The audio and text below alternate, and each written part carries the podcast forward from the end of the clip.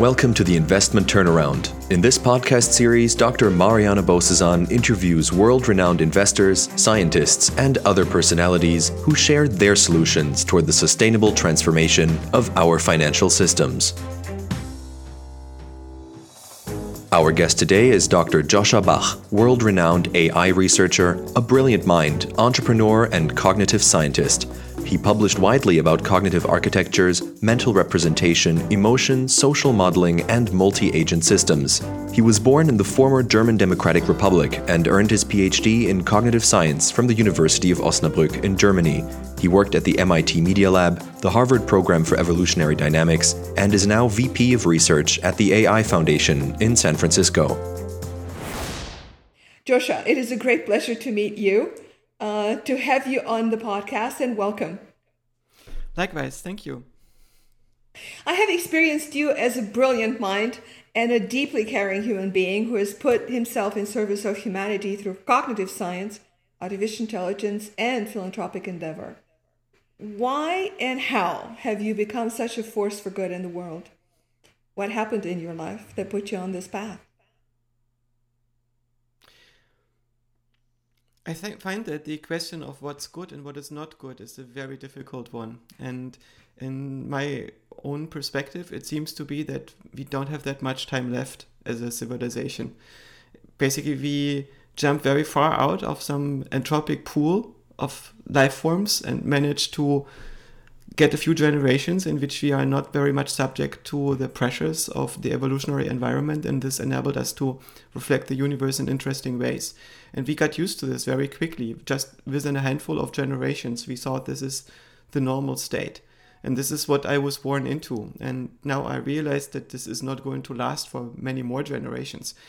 And this also diminishes my uh, hope that I can actually make a large difference still i'm trying to play a very long game and i think that our societies are incentivized to play too short games. And if there's anything that i can make uh, happen to make that game longer um, i'll try to do this. But uh, i'm also not uh, uh i don't have the illusion that i'm going to make a big difference yeah, so humility is another one of your wonderful traits. uh, yes, actually, humility is my foremost virtue. Virtue. Everybody notices this, is right? This, I'm so humble. It's totally obvious. it's what I do best. well, you know that uh, according to the um, to the vertical growth models that I subscribe to, mm-hmm. um, humor is at the top. So, but let's go back to artificial intelligence, which is and cognitive science, which is uh, uh, what I began to study back in the early '80s, but which is your core uh, specialty. So AI um, provides, of course, a conceptual framework that enables us to understand ourselves, and because we want to copy it to create systems, robots, um, software uh, that model us, that uh, hopefully will help us um, create a better world that will save us from the mistakes of the past. So, in what ways can AI, from your point of view, help us understand our own minds better, understand um, humanity better, and even lead us toward a world that doesn't eliminate us based on the mistakes that we've done in the past. I think of intelligence as the ability to make models. And uh, that's not necessarily the same thing as uh, being wise, that is picking the right goals, or being smart, which means reaching your goals. It's uh, some search for truth. It's the ability to make sense of the data that you get by creating a function that is able to predict the next set of data in some sense. And this can be useful and it can often not be useful, which is why a highly intelligent systems don't need to be smart systems. But if you want to regulate the universe, you need to be truthful if, because you cannot regulate what you cannot understand. You're not uh, going to get the right result or the best possible result. And so, if we build systems that are able to model our condition better um, that uh, help us to understand the situation that we are in and explore different avenues, um, th- that might make a very big difference. Um, in my view, for humanity, the biggest open question is governance. Most of the problems that we have to solve are not hard in the sense that nobody sees the solution. And the problem is usually not, oh my God, uh, people with different moral values uh, are in power, that's why they do the wrong thing. And if people with my moral values were in power, they would be doing the right thing. But um, the problem is that the people that we uh, set uh, put in power, that is in positions where they design our incentives, how do we design their incentives? So, for instance, if we put somebody um, to make a new law in, in, position, how do we make sure that this person doesn't get punished for making a law that is in our all best interest, instead gets rewarded for that, right?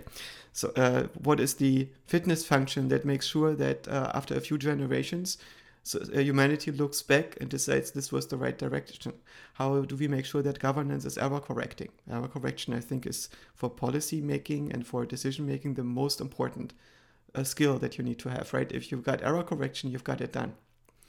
And our governments are largely not incentivized to error correct. They're incentivized against our correction. If you make some blunder, the best thing is to follow through on it because otherwise you might lose your job, you might lose your position, you might lose your credibility. And um, so, understanding the situation that we are in, having truthful models, having transparency and accountability, I think might go some way. Yes, I agree. Well, it all comes down to some sort of ethics and, and morals.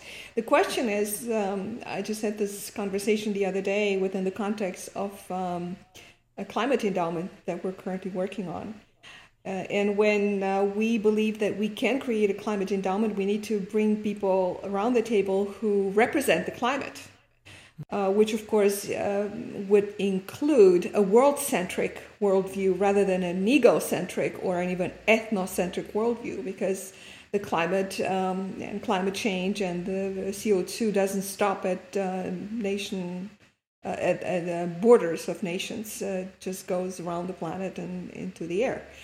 And uh, so the question is how can we ensure that uh, such governance comes from the highest possible ethics that humanity is uh, able to um, to come up with and you know which brings us to your definition for instance of ethics you know in other words just let me explain a little bit what i mean when it comes to integrity and transparency which you mentioned um, and i'm i'm i'm using trump as an example uh, Trump is within integrity from his own mindset. He believes he acts out of integrity and he is fully transparent. However, is that the level of consciousness that we want? Is that the kind of mindset that we want? An egocentric or an even American first and ethnocentric um, um, worldview? Or do we need, within the context of climate, climate to remain, to stay within the um, climate endowment, climate emergency, uh, do we need an, a world centric uh, kind of ethics? Can you say something to your understanding on ethics? I think that uh, of ethics as the negotiation of conflicts of interest under conditions of shared purpose. It's basically about modeling consequences and then comparing these consequences to intended outcomes with respect to a long game. And uh, my personal perspective, the issue with Trump might be that he is not very much interested in long games. And that's not because he deliberately doesn't like long games, it's just because he doesn't look there. It's nothing that he's incentivized for. Personally, I have the impression that he's just bored and uh, he had nothing else to do, so he wanted to have that business card. But uh, he was not motivated by uh, an idea of how the world should work. He doesn't seem to think in systems. He seems to he see the world as a bunch of deals, like a used car salesman. And uh, I think the reason why Trump got to power is, of course, not because he was devious and insidious and so on. It was uh, because um, the majority of voters felt at this particular point in time that he was better than some of the alternatives that were offered. And uh, it might have been also largely a statement about the fact that people don't have the impression that the US is being administered in their best interest. Right. So, in coming back to the application of um, of artificial intelligence within the context of um, current crisis and so on, and and with having in mind the audience that we're actually uh, targeting, which are investors and entrepreneurs who are using their know-how, their money, their um, everything they have to make a difference through their investments, through their entrepreneurship uh, activities, and so on. Uh, what is your recommendation um, in terms of the application of artificial intelligence, cognitive sciences? How can we help guide investors and entrepreneurs to um, move in the right direction from your perspective?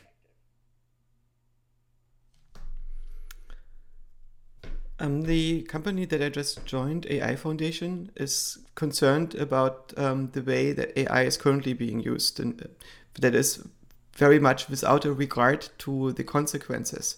And this uh, doesn't mean that um, people are thoughtless and so on, but they are driven by the incentives of the markets, which means, we, for instance, we create products that um, uh, um, currently maximize engagement.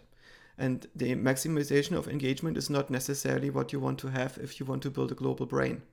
What you want to have is maximization of relevance, and you want to build tools that are useful to people instead of um, being parasitic on them and making them, them subservient. Um, there's a conflict often when you uh, build a business that, um, for instance, you might want to have the data of the users, and uh, eventually use these data against them. One of the dominant business models that currently exists on the internet is um, advertising, which basically means providing attack surfaces for corporate minds on biological minds to uh, influence some of the decisions of the biological minds in the interest of the corporate mind. And for the chance to hack your mind, the corporation is willing to pay uh, some money to the tech corporation, and the tech company can use this to develop applications that are generally useful.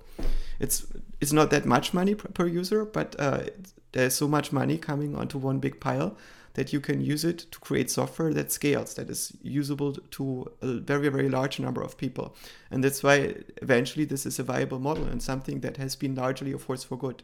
And yet there is this big tension that when you put some device in your home that records your voice and uh, records your thoughts or reads your emails to give you recommendations about what you want to do next, you also realize this thing is not totally aligned with your own interests.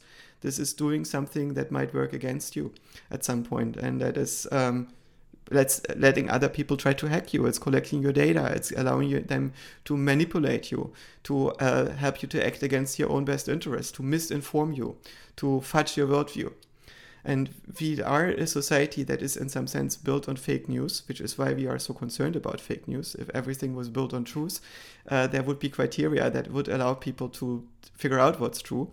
And now suddenly we have the situation where so many forces use this new technology to um, to shift people around. And AI Foundation is um, what made me interested in working with them is in part the, the, fact that they think about how can we build AI that helps you, that is your extension into the world, that is a tool that you are using that belongs to you, not to something else.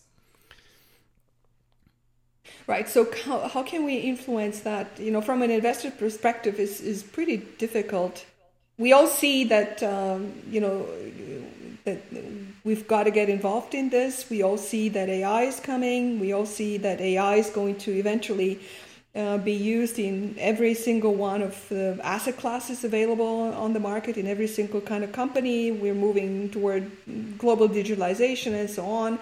So, uh, what are, uh, you know, let's say top three things that we need to, um, from your perspective, uh, we need to look at or consider uh, prior to, um, well, from many dimensions, making an investment in a particular asset class or picking the, pro- uh, the proper asset classes uh, to invest in. Uh, given the fact that we have uh, many dimensions that influence uh, the world. In, in our case, is climate emergency that uh, dictates, from our perspective, uh, where we are active, the AQAL group, um, the priorities. Priority number one is climate change. Priority number two is feeding uh, the people um, of this world. Priority number two, making sure that it's uh, um, inequality is being addressed, um, and um, and education for and um, and of course as much as we can uh, have a influence uh, through lobbying what uh, you know governance that you just mentioned. So, as, a, as an expert, what would you say? Uh, where shall we look? Um, uh, what should be the order of uh, of the day? How can we make an assessment? How can we use um, your thinking or the ideas that you are looking at in our due diligence process? How can we make sure that um, we use our money in the right direction for the right things? What does it true? That what is truth? How do we make that assessment? Is there ultimate truth? From the observer perspective, if you are embedded into a system that is reasonably complex, you usually cannot know the ground truth of the system, so the particular way in which it behaves. Uh, even the decomposition of the universe into systems is um, simplifying it often in a way that makes it very hard to uh, make sense of this of the things. This there might be a decomposition of the world into separate entities that interact with each other, and this decomposition might not really cut the world of the uh, the joints. And sometimes there are no joints. Sometimes things are interconnected in such a way that this separation of concerns is not entirely possible.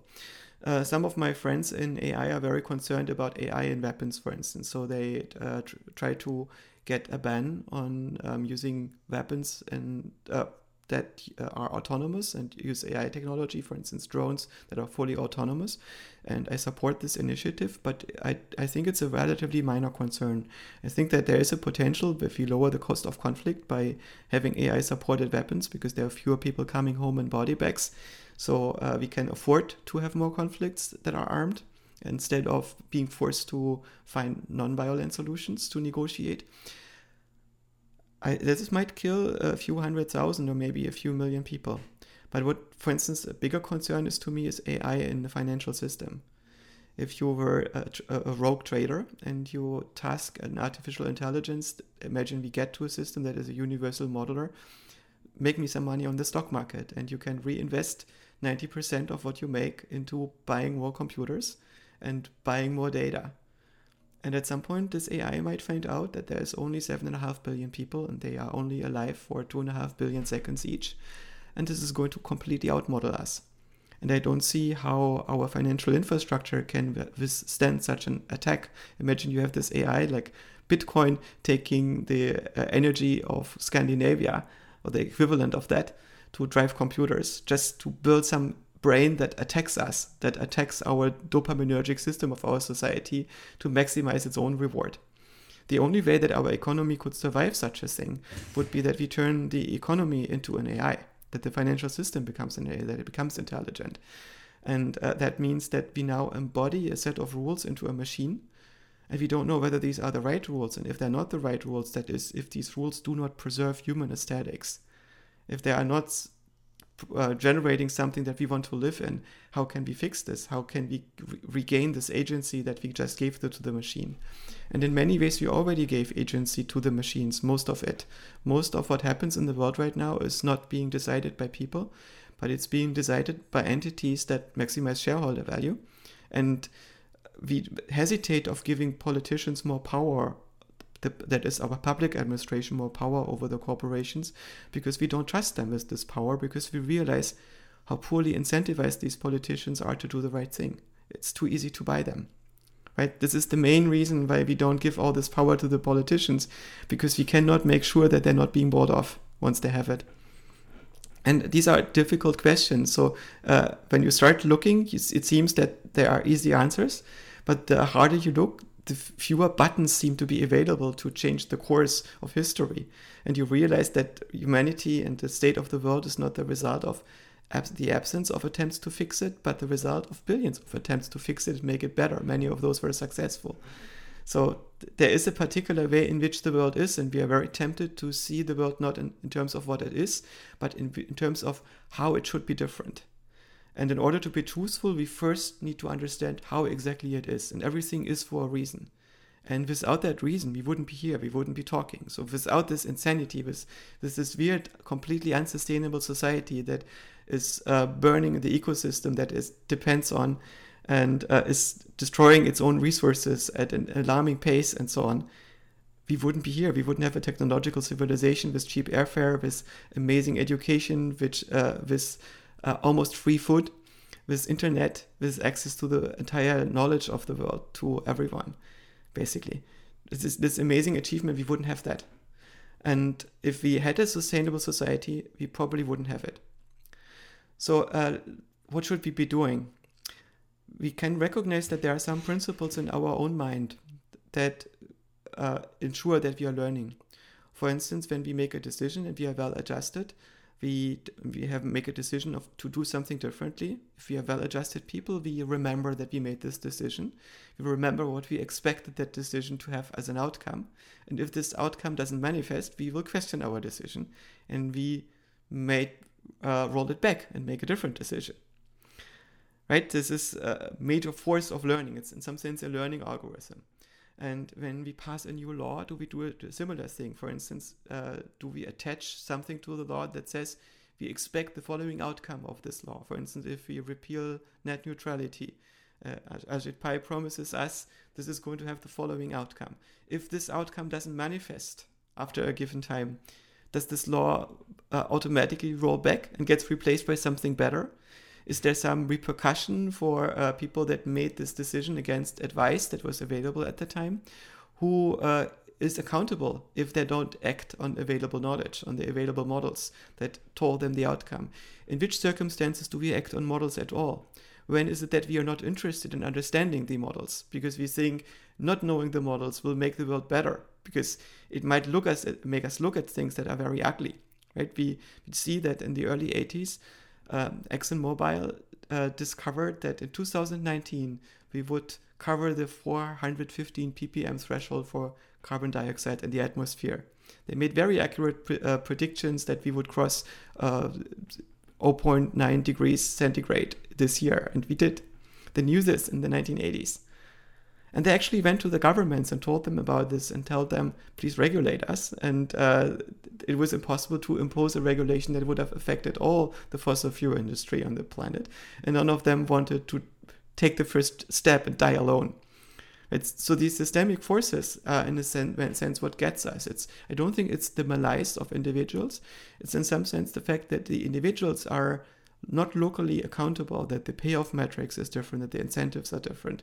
Very often, what looks like stupidity and malice to us is just people understanding their incentives. It's understanding if I make a different decision, it will not mean that I can prevent the end of humanity. It might just mean that I get fired, or I cannot use airplanes anymore, or uh, my children won't have uh, a good education anymore, or I will lose my friends but I cannot change things at scale. And if you want to, to, change things at scale, this is maybe the thing that we want to build. I suspect that we, for instance, need something like a global brain. Maybe social media needs to turn into a global brain. Maybe we need to look at the principles where you have small unities like neuron, uh, units like neurons that work together to maximize their individual reward to get fat in the brain. And as a result, as an emergent dynamic of the system, they do something that's useful for the organism religion has been an attempt to build something like this, but um, we now mostly agree that religion is not uh, tenable for doing this in modern societies because religion tends to confuse people about the underlying reality.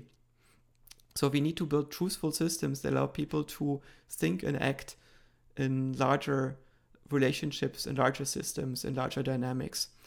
And um, we need to basically reward people for doing this and uh, take them out of the decision making uh, processes to the degree that they are not incentivized to be doing this locally. So it's it's not so much a question about good and bad. It's a question about outcomes. It's a question about dynamics. And I don't have an easy solution there because many of the these things that we need to do will not probably not be short term profitable. They will not be short term profitable in the sense that a local entrepreneur is going to get very wealthy they're going to be uh, long term profitable in the sense that there will be humanity to be around to see the results, that we will uh, have grandchildren and grand grandchildren that will find a working ecosystem and uh, a place that is worth living in.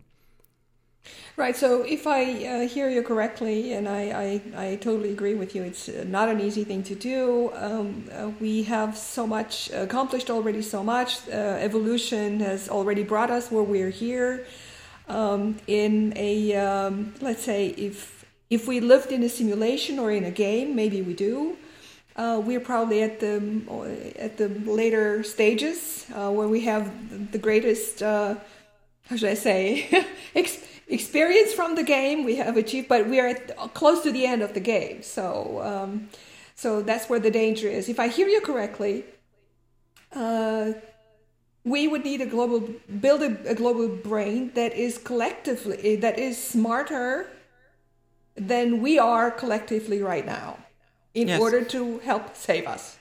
Yes, a civilization is already smarter than individuals. Yes. As an individual, you're not even going to figure out Turing complete languages by yourself. Right. Uh, and epistemology and so on. It takes many, many generations of an unbroken intellectual tradition. And this has sped up recently, and we can uh, build systems in which people can talk in ways that makes them achieve more together than they could do individually or in small teams and it is a chance that we can be using. And I don't think that it's almost over. We are the first ones. Really, we are not the last ones on this planet, I think, that are going to be generally intelligent, are going to mirror the universe. Uh, life is going to go on long after us.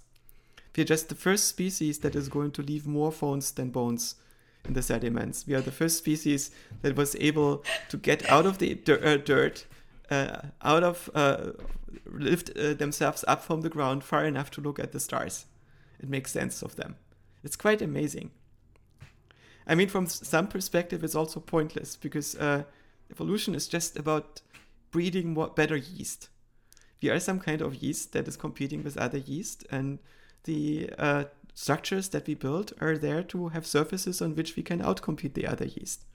Yeah, but and it's beautiful this, yeast. I mean, come on, to, yes. to see it, the beauty of you know that uh, comes out of your um, your uh, head, and the beauty uh, that comes out of your hands, and uh, the beauty of your children, and uh, the beauty of the stuff that we've created. I mean, we are so blessed. So it's actually beautiful yeast that we produced, and I think the reason why we're having this conversation has to do with the fact that we both want um, and people are listening to this and uh, you know want for this to uh, somehow survive in a in a beautiful thrive I should say.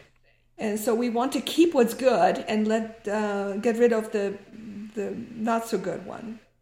Of course this is the yeast talking.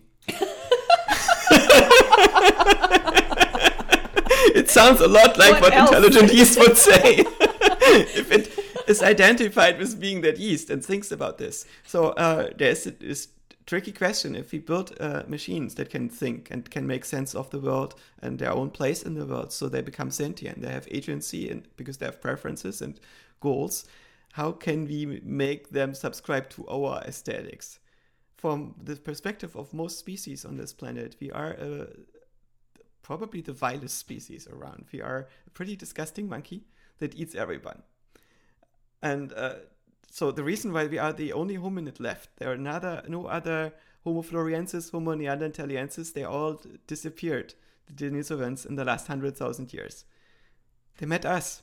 So Homo sapiens will be um, replaced by non-yeast called robots, or what? Uh, what uh, no, your... it's not. No, it's not clear. Uh, of course, uh, I'm a human being. I have children. I, I do care about their happiness about i care about these human aesthetics because i'm identified with this. It just is not self-evident that any intelligent system uh, including those that we build ourselves will share our perspective. And we have to bear this in mind. We have to be truthful. When we perform our actions when we make decisions we have to be guided by the aesthetics that we want by the preferences of what we think would be a good world. But uh, to understand that it's not necessarily true that we are the best solution for manning the battleships in the fight against entropy. There could be better machines than us. Yeah, of course. To do the, that job. But the question is, as an investor, and we're having this conversation, is yes, caring about investing and building companies and caring about the planet and and uh, doing, you know, how should I say, try to change the world in, you know, with anything and everything that we have the question still remains um, how do we make it practical? How do we? Um, I mean, you and I met at a conference on ethics and AI. You know, mm-hmm. um, how can we take that into the day to day work uh, in a in a meaningful way? So I tried to circle a little bit. I grew up in communist Eastern Germany, And uh, in some sense, we do share a little bit of history uh, because you also have roots in the East. I was a communist. Come on, I yes. not when I grew up, I was a t- totally con- committed communist until I saw a different reality and woke up. Yes, uh, I I think I probably was a communist right into my teens. And in some sense, this idea of uh, everyone according to their needs and to everyone uh, um, everybody contributes according to what they can contrib- contribute. This uh, still sounds like a pretty good idea to me. It's just yeah. the ideas on how to design the system to approximate this best they have changed because uh, there was this thing Eastern Germany after uh, the Russians uh, freed us from fascism made a deal with the Russians. Our working class remained free from oppression and exploitation by the bourgeoisie. And the working class realized they still needed to show up in the factories and they still needed to work. Only not so much because nobody owned the factories and nobody really had skin in the game, and that people that administered the factories were bureaucrats. There, was like American healthcare administration. They were not interested in improving any uh, part of that thing because it would not have made their job any easier or more rewarding and so on. The uh, bureaucracy, the decision makers were not incentivized to improve the behavior of the system, and as a result, there was no innovation. Uh, people worked the same hours as they did in the 1950s, and they didn't have a much higher standard of living in the, than in the 1950s. And so, to the great dismay of youthful uh, teenage me, and many East German uh, leftist intellectuals that uh, were very instrumental in starting this revolution. It just mostly happened from leftist idealism, from liberal idealism in the East, which felt that Eastern Germany was not liberal enough, it was too oppressive. We wanted to have a society where people get liberated into doing the right thing. And instead, what does the working class do? They elect to get exploited again by the bourgeoisie. That was a betrayal.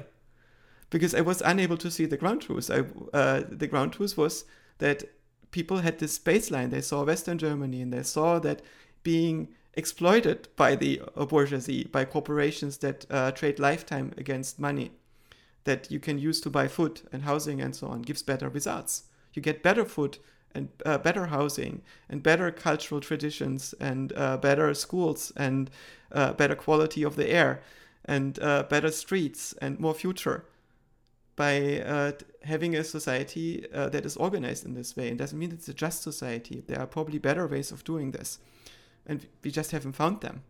And the way that we had that was mostly driven by moral ideals didn't work because the incentives were not right. We mismodeled reality for ideological reasons. We were just not looking at those things that didn't work because we thought if we look at this, then the bad guys win and the capitalists will win. So th- this was an important lesson. But there's another uh, important lesson if you read the Old Testament. There's this dance around Mammon, or uh, in the New Testament when uh, Jesus drives uh, the um, uh, moneylenders out of the church there needs to be a fundamental question are we in this to drive this machine that makes money or are we in this to have a longer game than this? Are we in this for our species? So how can we get the machine to serve us instead of us serving that machine? Because the goals of the machine and our goals are not entirely aligned. And this is the big tension that we have i think if we invest into businesses. Because there will often be that point where we have to make a decision do we do do we want to maximize our shareholder value or do we want to maximize the future that we have ahead of us?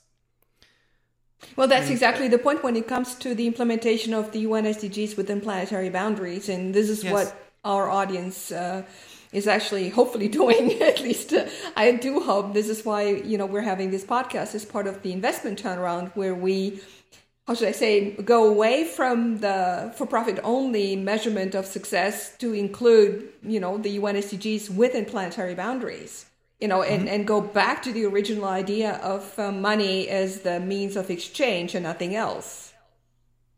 So, uh, what I think what we need to be doing is if we if we invest into better governance, it means that will regulate us in ways that makes it harder to do things that are bad for humanity. And it's a very hard question because if we uh, build forces and if we invest into forces that uh, allow us to do less in some areas and incentivize us to do more in others, it means we limit our options in a way. We are less free if we do this. And sometimes we need to be less free. For instance, if there was nobody watching the speeds on the highways, uh, a lot of people would go faster than everybody else. I would probably go faster than a lot of people to get uh, faster from A to B. But if a lot of people are doing this, the highway is full of dead bodies and nobody gets anywhere.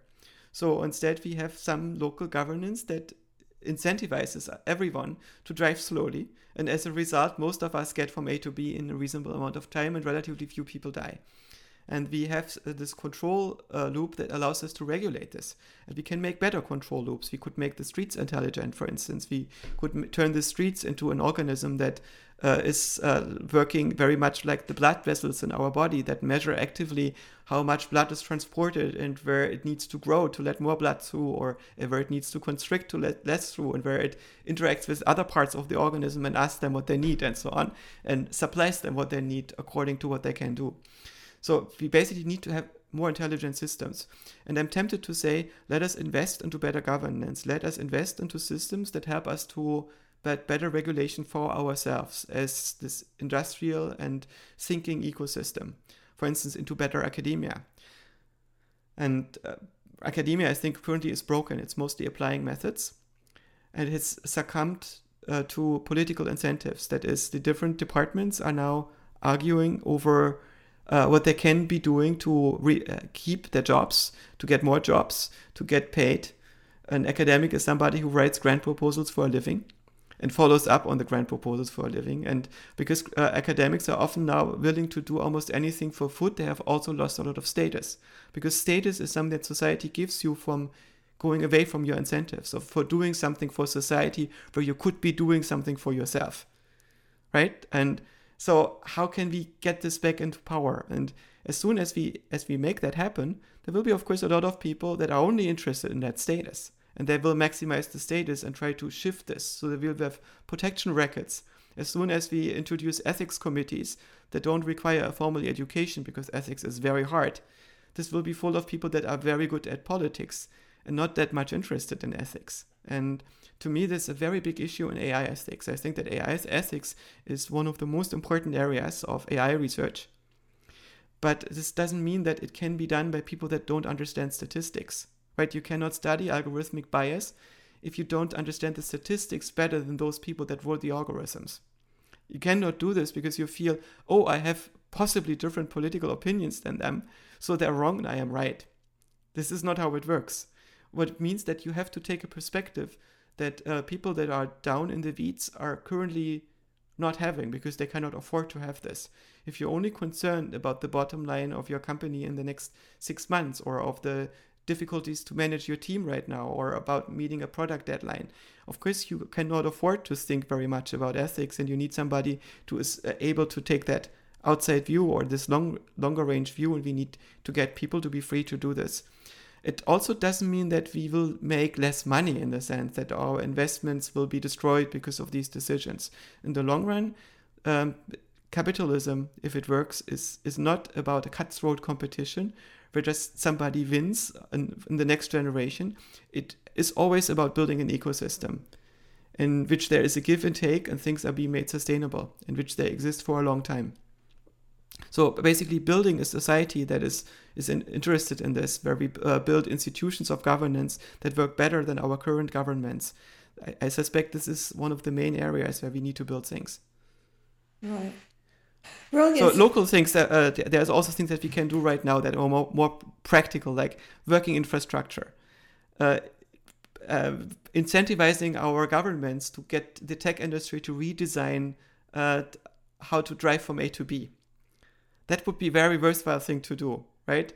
Or uh, getting social media that people find actually helpful and not distracting social media that don't make people more hateful and upset and uh, increase the division in society, but that allows people to work on shared goals and understand the perspectives of, of other people better and the implications of their thoughts and uh, allows them to improve on their opinions rather than just dig deeper in. Yes. Let, us go um, back to um, uh, to um, a philosophical question that I'm sure people um, listening to you would be interested in knowing Elon Musk has uh, said at some point that um, we live in a simulation. As an mm-hmm. AI expert, I know you elaborated on that as well. Do we live in a simulation? Um, the argument that Elon Musk made in this particular interview was um, that our computer games get more and more realistic. And at some point, they will become so realistic that they will be basically indistinguishable when you play them to an outside reality. Uh, there will be more civilizations uh, than one in if the universe is big enough, of course.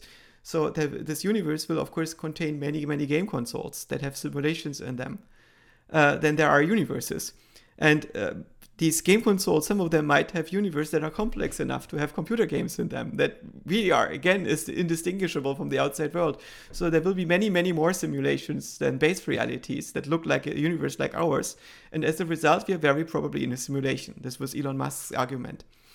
I personally can understand why Elon Musk would say this because the hypothesis that we are actually in a simulation and Elon Musk is the only player makes a lot of sense. right? It must look like this to him. he's like this hero and he plays this amazing game. And Wernher von Braun wrote a science fiction novel in the 1950s where he describes the colonization of Mars. And uh, the people on Mars, uh, you know what they call their boss? They call him Elon. Oh, really? yes. We must be living in a simulation. There's no other explanation for this, right? but apart from these very compelling arguments, I don't think it's true. For instance, you can build a computer in Minecraft, um, this computer game, that uh, can even run Minecraft. But it will be super slow and it will be much, much smaller Minecraft because it has very little memory. And that's because the Minecraft that runs in Minecraft is using only a very, very small part of the resources of this Minecraft to run the new Minecraft. Every computer simulation of the outside universe that you build inside of the universe is going to many, many order of magnitude smaller than the outside one. So you cannot nest your matryoshkas very deeply. And it's very likely that you cannot nest the matryoshkas even once. So it's I think it's very likely that we cannot build a universe that is sufficiently complex in a simulation to run an ecosystem, a very interesting ecosystem that allows the evolution of intelligent species inside of a simulation that is small, uh, big enough and small enough to fit onto a planetary surface. So uh, I suspect that we are probably in base reality. It's also there are no artifacts in our simulation that I can see. The, first of all, this is there doesn't seem to be smokes and mirrors. There was no reason for other galaxies to exist if you live in a simulation, right? All this other structure does not cause causally influence life on Earth very much. We didn't expect when we woke up to see that these uh, sparkling dots on the sky are other, other galaxies mostly. And we figured this out at some point. So there's all this extra complexity, and it's probably not for our benefit. If this is some simulation, it's not done for our benefit, I think. There would be some random side effect, some yeast that popped up in a physics simulation that somebody else made. I mean, this is in some sense possible, but um, I don't think that we sit, uh, we live in something that is being set up intentional. We, we live in something that can be understood as a big computer, I think. This doesn't mean it's some beige box that sits on some, on some office desk. It means it's a system that is able to go from state to state in a non random fashion. Aristotle calls this the prime mover. Something seems to be moving in this universe. It cannot be understood if it was standing still. Something must keep it in motion. And the thing that keeps it in motion seems to be some giant mechanism. And we now know that the general way of looking at a mechanism is a computer. So there is some machine. There's probably no conspiracy going on. And this machine just moves on to the next state. It doesn't care about us. There is no meaning in this. It just goes on. This universe is a computer that probably doesn't love us. And if it did, it wouldn't make any difference. It just goes on. The only thing that can love us are we, each other. And uh, we are in this for a, a, ride for some time, and we can tr- make this into an interesting experience for uh, as many of us as we can, as ex- interesting and worthwhile as we can. This is about it. So, how do you explain those? Um, how should I say? Um, experiences that of spiritual experiences of people that felt um, unity consciousness and unlimited love and you know other uh, spiritual experiences where they were connected they were i mean if you read the poetry of rumi you get a very good sense that he's not talking about an earthly love. He's not talking about loving his partner. He's talking about some universal, godless, uh, godla in love. How how does that fit with the statement that um, that universe doesn't probably doesn't love us? I think that we uh, are confused because our civilization has some uh, scars in its intellect you know, we tend to think of our civilization as uh, the smartest one there is because it's the only one that's left in some sense. We have overpowered and destroyed most of the other civilizations. We have the largest libraries now. Many of the things that once existed in other libraries have been translated into ours or has, have been burned. And those things that we couldn't translate because they didn't have a reference in ours are often lost. So, in some sense, we can only translate Rumi into what we can already understand or where we have points of reference. And the basic ontology and metaphysics of our world is slightly different than the world in which Rumi lived, in which he looked at the world. So basically, our perspective on, on the world is one that started with uh, a cult after Roman uh, society was has been burned down. Uh, we were in a basically in a cult for one and a half thousand years, in which we could not think clearly. It was a cult in which uh, an experiment about the nature of the universe in which we are in con- uh, consists in talking to a burning bush on, on a mountaintop, right? This is not a valid scientific experiment. And it still informs our null hypothesis. In some sense, uh, Western philosophy and science is the project of refuting the null hypothesis that the universe was created by a supernatural being and our souls float around in some kind of different ephemeral reality and this what we are in is just some kind of fiction some simulation right and uh, that's that's very confused. And uh, what we found out in, in the attempt of disproving this null hypothesis, step by step and very reluctantly, and our uh, hive mind is uh, being dragged along, kicking and screaming mostly, is that we might be living in a mechanical universe, that our brains are mechanical, that our bodies are mechanical, that the, uh, the, dynamics that the brain is producing are mechanical, that the thoughts that are being produced by those dynamics are mechanical. So that's that the, the other that emerges over this is also mechanical, right? And it is, it's true. But there's a different perspective. And this different perspective is the one that you will find in many of the Eastern traditions. And this is that we live in a dream. And it's also something that Rumi recognizes that you and me are characters in a dream. That's why miracles are possible. That's why we also share a consciousness. That's why we share uh, many, many properties, actually, almost all of them. We can forget some of them. So, who is the dreamer? We share them. Who is the dreamer? The answer is it's a mind on a higher plane of existence. This is what the, uh, these Eastern philosophies understood. It's a higher plane of existence that they didn't think about very much because uh, from within the dream it was almost impossible for them to change that higher plane. There was no write access on that higher plane outside of the simulation that they lived in. And the answer to the uh, puzzle, I think, is that yes, we live inside of a dream. It's a dream dreamt in the cortex of a primate in an evolution, in a mechanical universe. So the mind of the higher plane of existence is the primate brain. You are a dream that is dreamt in your brain. But it's not the brain that you think it is. It's not this um, what you uh, can look at is an MRI or what you can cut out of a body in an autopsy room. All these are parts of the dream. Right? An mri is a particular way to make sense of the world. Uh, if you look at a model of your anatomy it's a particular way to make sense of the world. It's made from colors and shapes in three dimensions and so on. And the universe is not shapes in three dimensions. There are no colors in the actual physical universe. There are no sounds. These are just interpretations functions that our mind generates to make sense of some weird quantum graph that's out there and that throws patterns at your thalamus, at your interface to the world. And your brain is generating a dream to make these patterns predictable, to, to discover sense in them.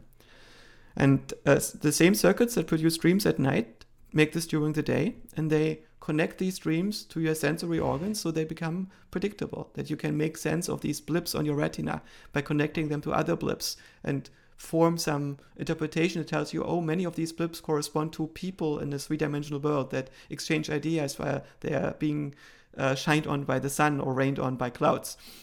This gives you an idea about the universe that you're in, but it's a simplification and it's a dreamlike reality. And your mind can change it. So, for instance, you can install some God, some exoself on your brain, and you can give it write access on reality by telling to a six year old child, you know, there is an entity and you should model this. Our mental representations are not pictures like on a hard disk, they are programs that run in our brain. Some of these programs, they cannot be sandboxed, they rewrite our mental states. You tell this child, you know, there's an intentional entity that cares about you and it's all good. And the parts of you that, that don't su- su- fully submit to it, you should suppress them because they're not good parts. This thing is omnibenevolent. And it's also omnipotent. It has complete write access on your dreams, on your inner reality. And that thing has also complete read access. It's omniscient. It knows everything there is to know.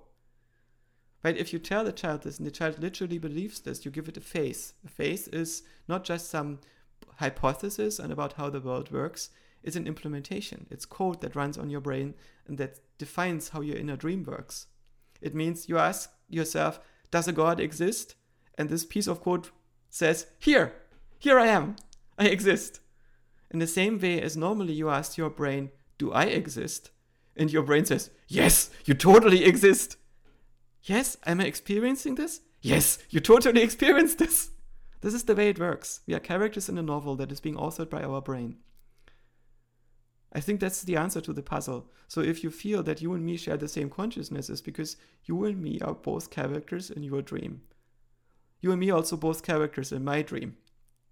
And we talk to each other from dream to dream because the dreams have sufficiently similar shapes to make it possible that communication happens. So then we don't have a problem, you know, we don't have a climate problem only if we created it um, in our own consciousness or whatever mind or whatever um, reality that we're thinking exists, right?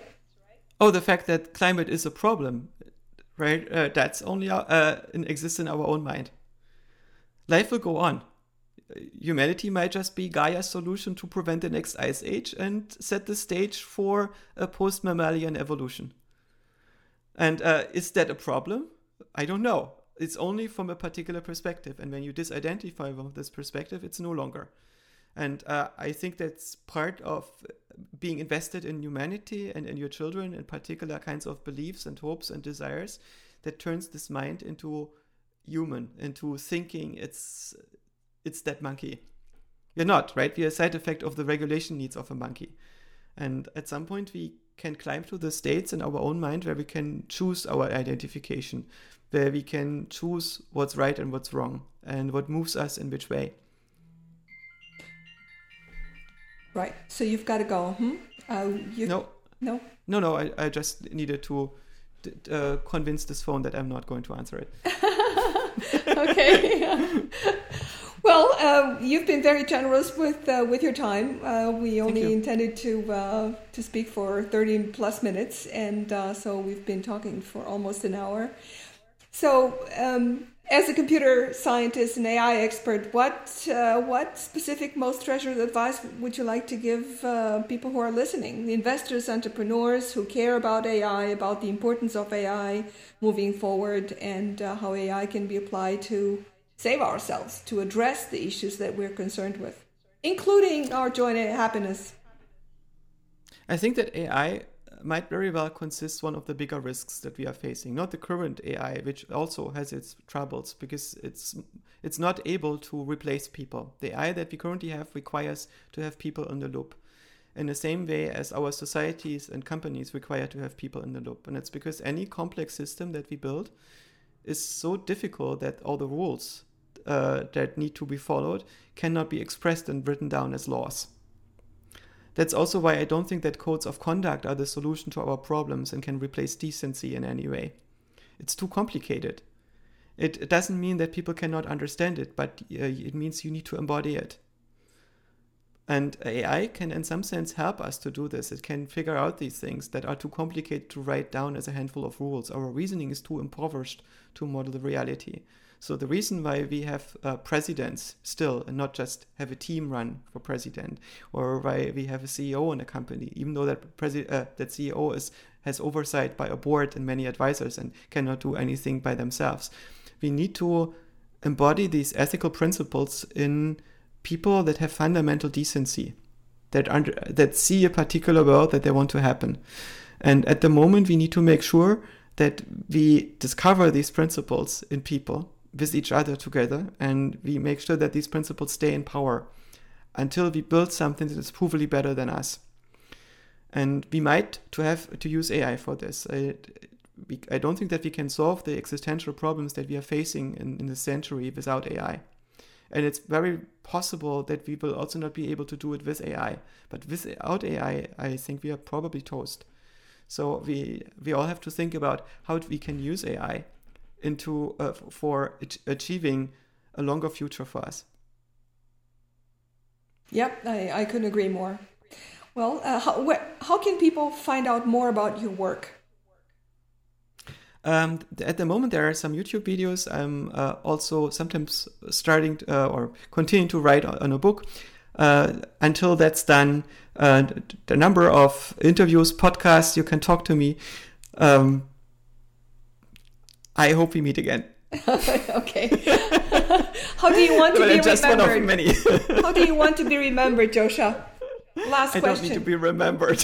you don't want to be remembered? I don't need to be remembered. Too late. You already have an imprint uh, in uh, in my dream. I don't do this for fame, but I'm happy that uh, you have a good imprint of me because uh, I think we had a very good connection and I enjoyed meeting you very, very much. And I'm so glad that it's mutual. Me too, absolutely. Yeah, I will never forget how we met uh, when I said, uh, well, yeah, I said I believe in miracles, and you said I don't. That's what started our conversation. in the spirit, uh, Joscha, thank you so much. Have a wonderful day, and uh, will to be continued. For more on Dr. Bach, follow him on Twitter at PLINZ and visit his website bach.ai. That's B A C H.ai. For more on Dr. Bozesan and the investment turnaround, visit investment turnaround.com.